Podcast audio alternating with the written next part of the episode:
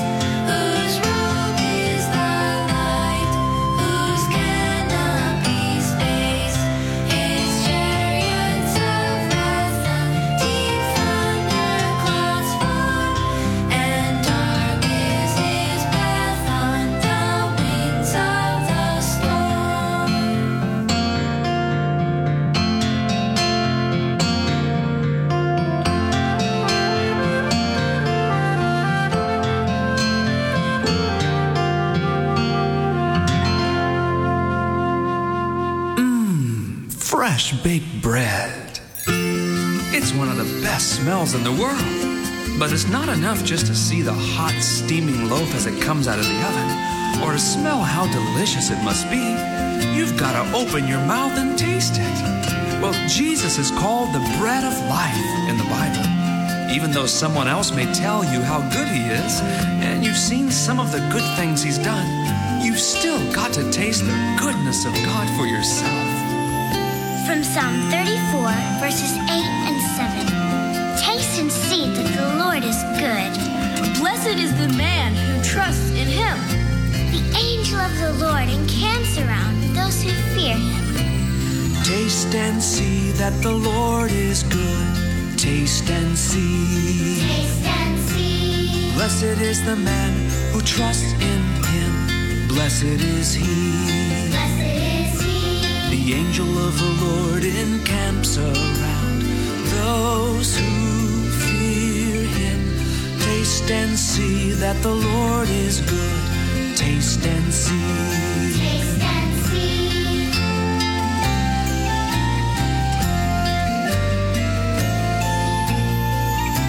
I sought the Lord and he answered me. Taste and see. Taste and see. From all my fears he delivered me. Taste and see. Taste and see. The angel of the Lord encamps around those who fear him. Taste and see that the Lord is good. Taste and see. Taste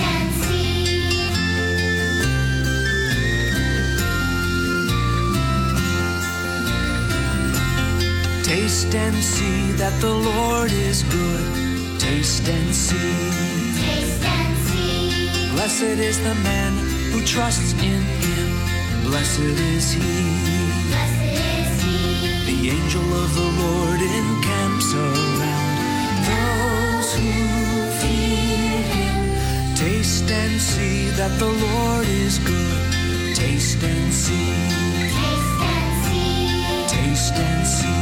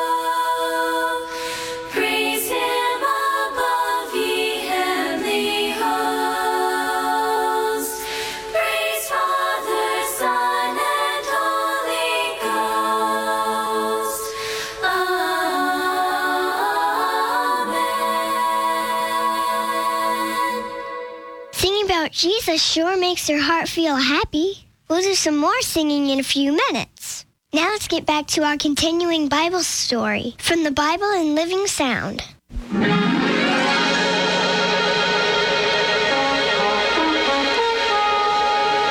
Messenger reporting direct from Darius, king of Babylon, to Cyrus, general of the army of the Medes and Persians. Yes, messenger. His Majesty sends a proclamation throughout all his kingdom, to every city and hamlet. His Majesty's proclamation. Peace be multiplied unto you. I, Darius, king of Babylon. Skip all that. Get to the real message. Well, General, sir, his uh, His Majesty's chief governor, Daniel by name, was uh, cast into a den of lions, but the lions hurt him not. A man cast into a den of lions, and the lions didn't hurt him. That's right, sir. Why, pray tell? Well, that is what His Majesty's message is about, sir. Daniel's God, the God of Israel, shut the mouths of the lions so they hurt not Daniel. And His Majesty decrees that all people tremble and fear before the God of Daniel and reverence him because he is the one and only living God. I. I'd like to meet this man, Daniel. He. He was actually put in the den of lions, and they didn't hurt him. Not a scratch, General. If ever the chance comes, I'm going to learn more about this uh, Daniel and his God.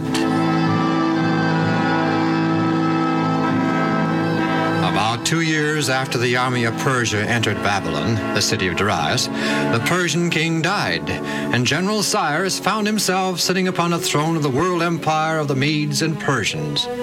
Almost one of his first acts as king was Find Daniel, the Israelite captive, and bring him before me at once. Are Daniel, I am, Your Majesty. the Daniel who was delivered from the den of lions. The God I serve delivered me, Your Majesty. Yes, yes, so I hear.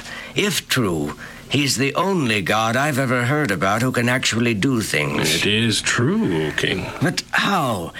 How did he keep the lions from tearing you to pieces? My God closed their mouths so that they hurt me not, O King. Yes, but how can any god control animals, especially lions, king of all animals? Of a truth, O King, my God is the creator of those animals, and they are all subject to his power. By his power are all things sustained. Many and mysterious are his ways. He delivered Israel from Egyptian bondage. He made walls of water in the midst of the Red Sea so the children of Israel could cross on dry land. By his might, we conquered Canaan. By God's will. But, Daniel, you're forgetting one fact. Israel is no longer even a nation. If Israel's God is all powerful, as you say, why is it that Israel is no longer a nation? Her people are scattered abroad as slaves and captives. O king, Israel forsook God and worshipped other gods, so God could no longer fight Israel's battles and help her. That that sounds reasonable, Daniel. But, O king, God is faithful, his miracles to perform for all who love and honor and worship him. That is why he closed the mouths of the lions for you. I love God, yet I am weak and sinful. But God loves me. He is willing and anxious to forgive me my sins and be my strength in times of trouble and my shield against the forces of evil. You are very wise and a diplomat, Daniel. Your God chose well when he chose you as his ambassador. Oh, Cyrus, great king of the Medes and Persians, my God has also chosen thee. Decades ago, he chose thee for a special and important task. Your God has chosen me. He doesn't even know me, and no one knows the future. God knows the future as well as the past, O king. Over 100 years ago, king, God, through his servant and prophet Isaiah, foretold exactly what you would do. Me? How can you be sure he was talking about me? God called you by name, your majesty. I, I cannot believe that, it is written on parchment. It can be proved, your majesty. Well, what was said about me? Uh, what task am I to perform? God said through Isaiah, his prophet, Cyrus is my shepherd, and shall perform all my pleasure, even saying to Jerusalem, Thou shalt be built, and to the temple, thy foundation shall be laid. Really, Daniel, he, he mentioned me by name. Show me in the scroll where it says that. I will bring his majesty the scroll.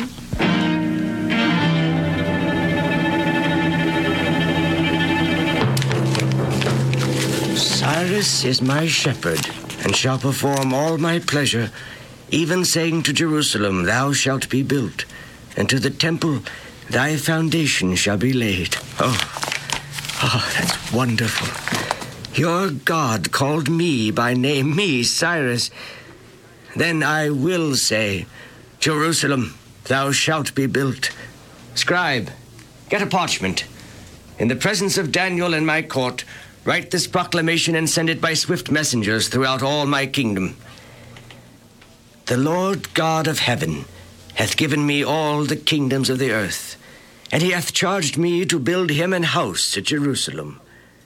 Who is there among you of all the Israelites whose God be with him, and who will go to Jerusalem, which is in Judah, and build the house of the Lord God of Israel? And whosoever remaineth in Babylon or any place where he now is, let the men of that place help him with silver and with gold, and with goods and with beasts, besides the freewill offering for the house of God that is in Jerusalem. We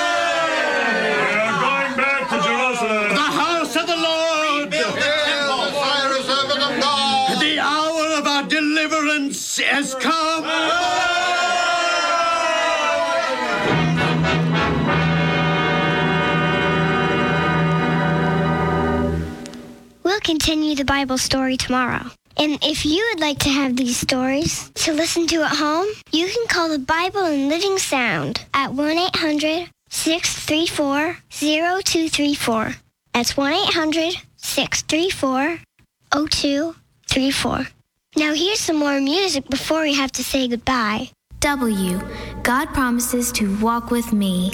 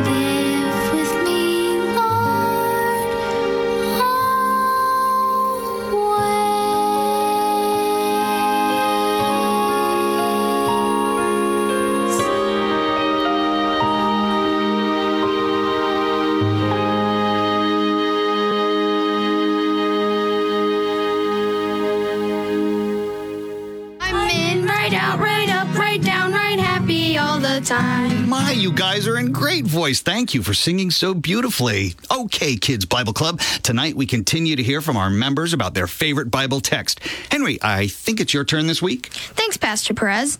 My favorite Bible text is the very first one in the Bible Genesis 1 1. Okay, let's all open our Bibles to that passage. Henry will read the text and then tell us why it's important to him.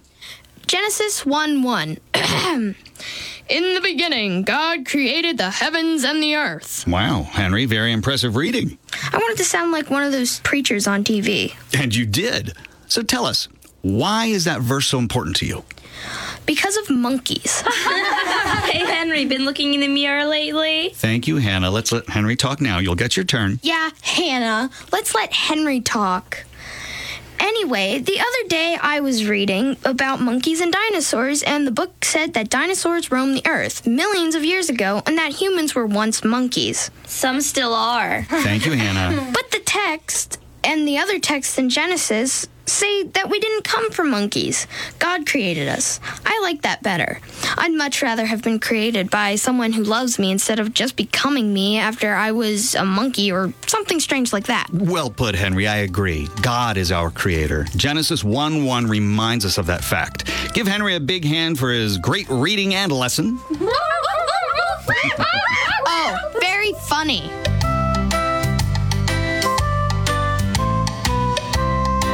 Jesus wants to be our friend. He has placed in our hearts a desire to share our deepest secrets and brightest hopes with Him. This program was brought to you by the Children's Ministries Department of the General Conference of Seventh day Adventists.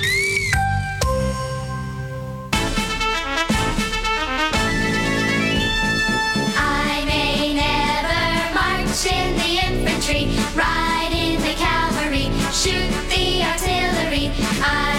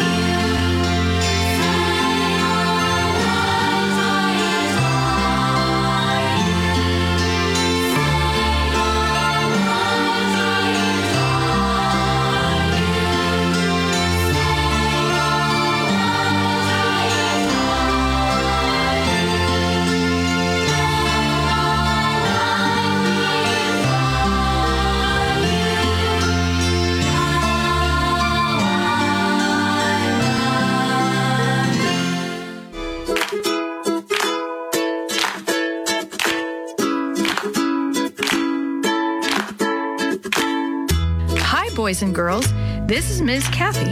I'm so happy you've joined me today for another story just for you. Chapter 9 The Bullies Come Back. As soon as Sammy arrived home, he got the library book that he had just discussed with Mrs. Shue and the others. Then he found grandmother and grandfather. They were sitting in the living room.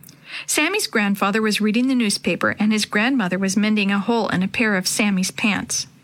Grandmother, grandfather, Sammy began, can I talk to you about something? Sure, Sammy, grandfather said, putting his paper down. Sammy told his grandparents his first suspicion about a secret room in Mr. Chambers' house and then learning about the Underground Railroad. He also told them about the trip to the Smith and Bowers architectural firm and Mr. Chambers' slip about the bathroom downstairs. Then he showed them the book he and the others had just discussed at Mrs. Shue's house and about the lesson they learned. People all through history have needed to hide to be safe because other people were mean to them for being different, Sammy said. He lowered his voice. I even did that with Mr. Chambers, Sammy said. The other kids did too. We've always heard he was mean and scary, so we believed it too. It sounds like Mrs. Shue helped you understand what you were doing, Grandfather said. She sure did, Sammy answered, but I'm still curious as to why a secret room would be needed in a house around here. Mrs. Shue said that lots of the Chinese in America 100 years ago were disliked and had to be careful. She thought you and grandmother might be able to tell me something about them and if they needed to hide out. Grandmother looked up from her sewing. A wise smile passed between her and Sammy's grandfather. Then grandfather ran his fingers through his hair and sighed. Well, Sammy, grandfather began, I don't know a whole lot about what the Chinese were treated like 100 or more years ago, but I do know how your grandmother and I were treated when we first came to America. Grandfather paused. Sammy saw his eyes take on a far off look, like he was trying to look back at the past. We came here in 1943. World War II was being fought, and Japan was one of the enemy countries helping Germany fight the United States. Although we weren't Japanese, Asian people do look a lot alike, so we were looked upon as the enemy too. He looked over at grandmother.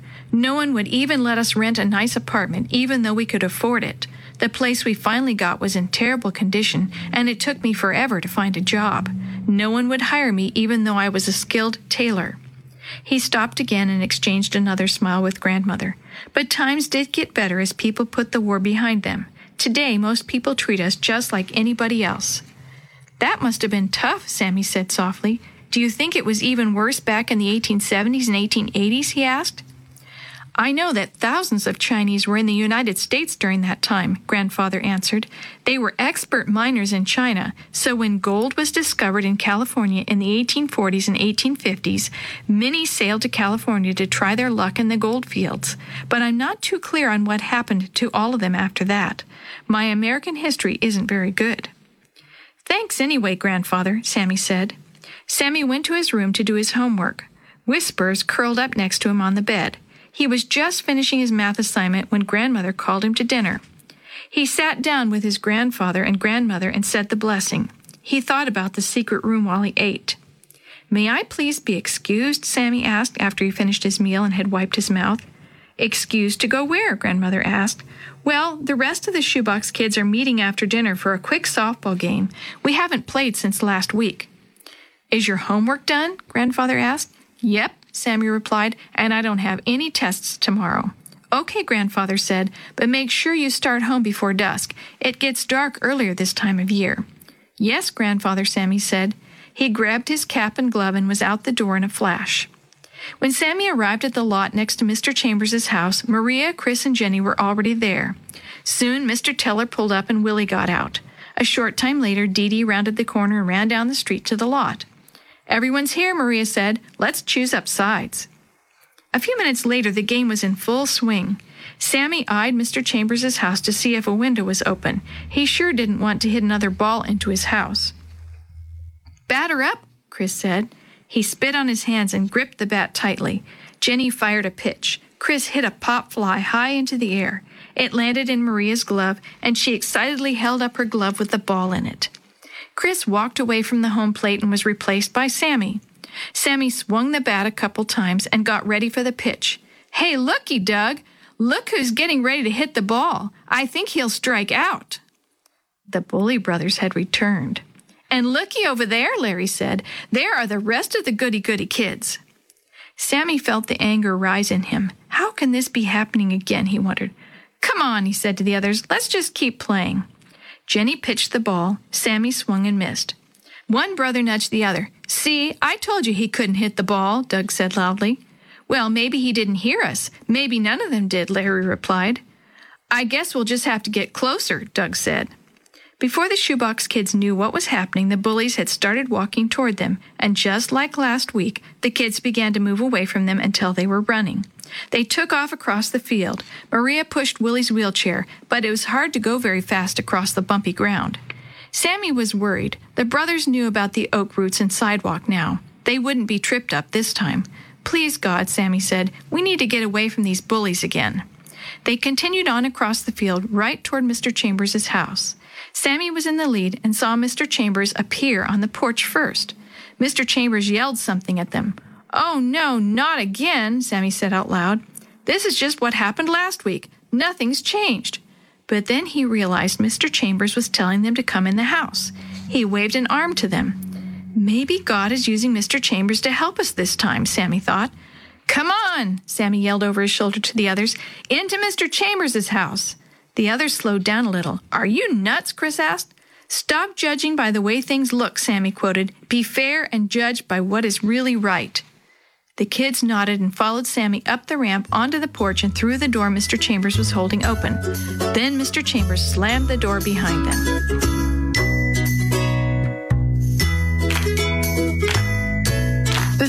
Story you have heard today is a chapter of The Shoebox Kids, Book 9, The Secret of the Hidden Room, written by Nancy Speck, edited and created by Jerry D. Thomas, and used with permission from the Pacific Press Publishing Association.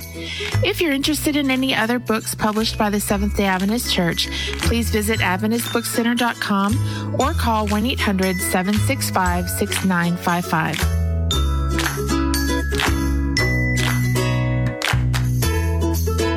This podcast is a production of the Carolina Conference of the Seventh day Adventist Church. Let the children come. Don't dare drive them away. And then the kingdom comes. Hear the holy, foolish things they say. The springtime of their life decides the adults they'll the children come. Please let the children come. Children's Bible Journey was brought to you by 3ABN Australia Radio and is a production of Life Talk Radio at lifetalk.net.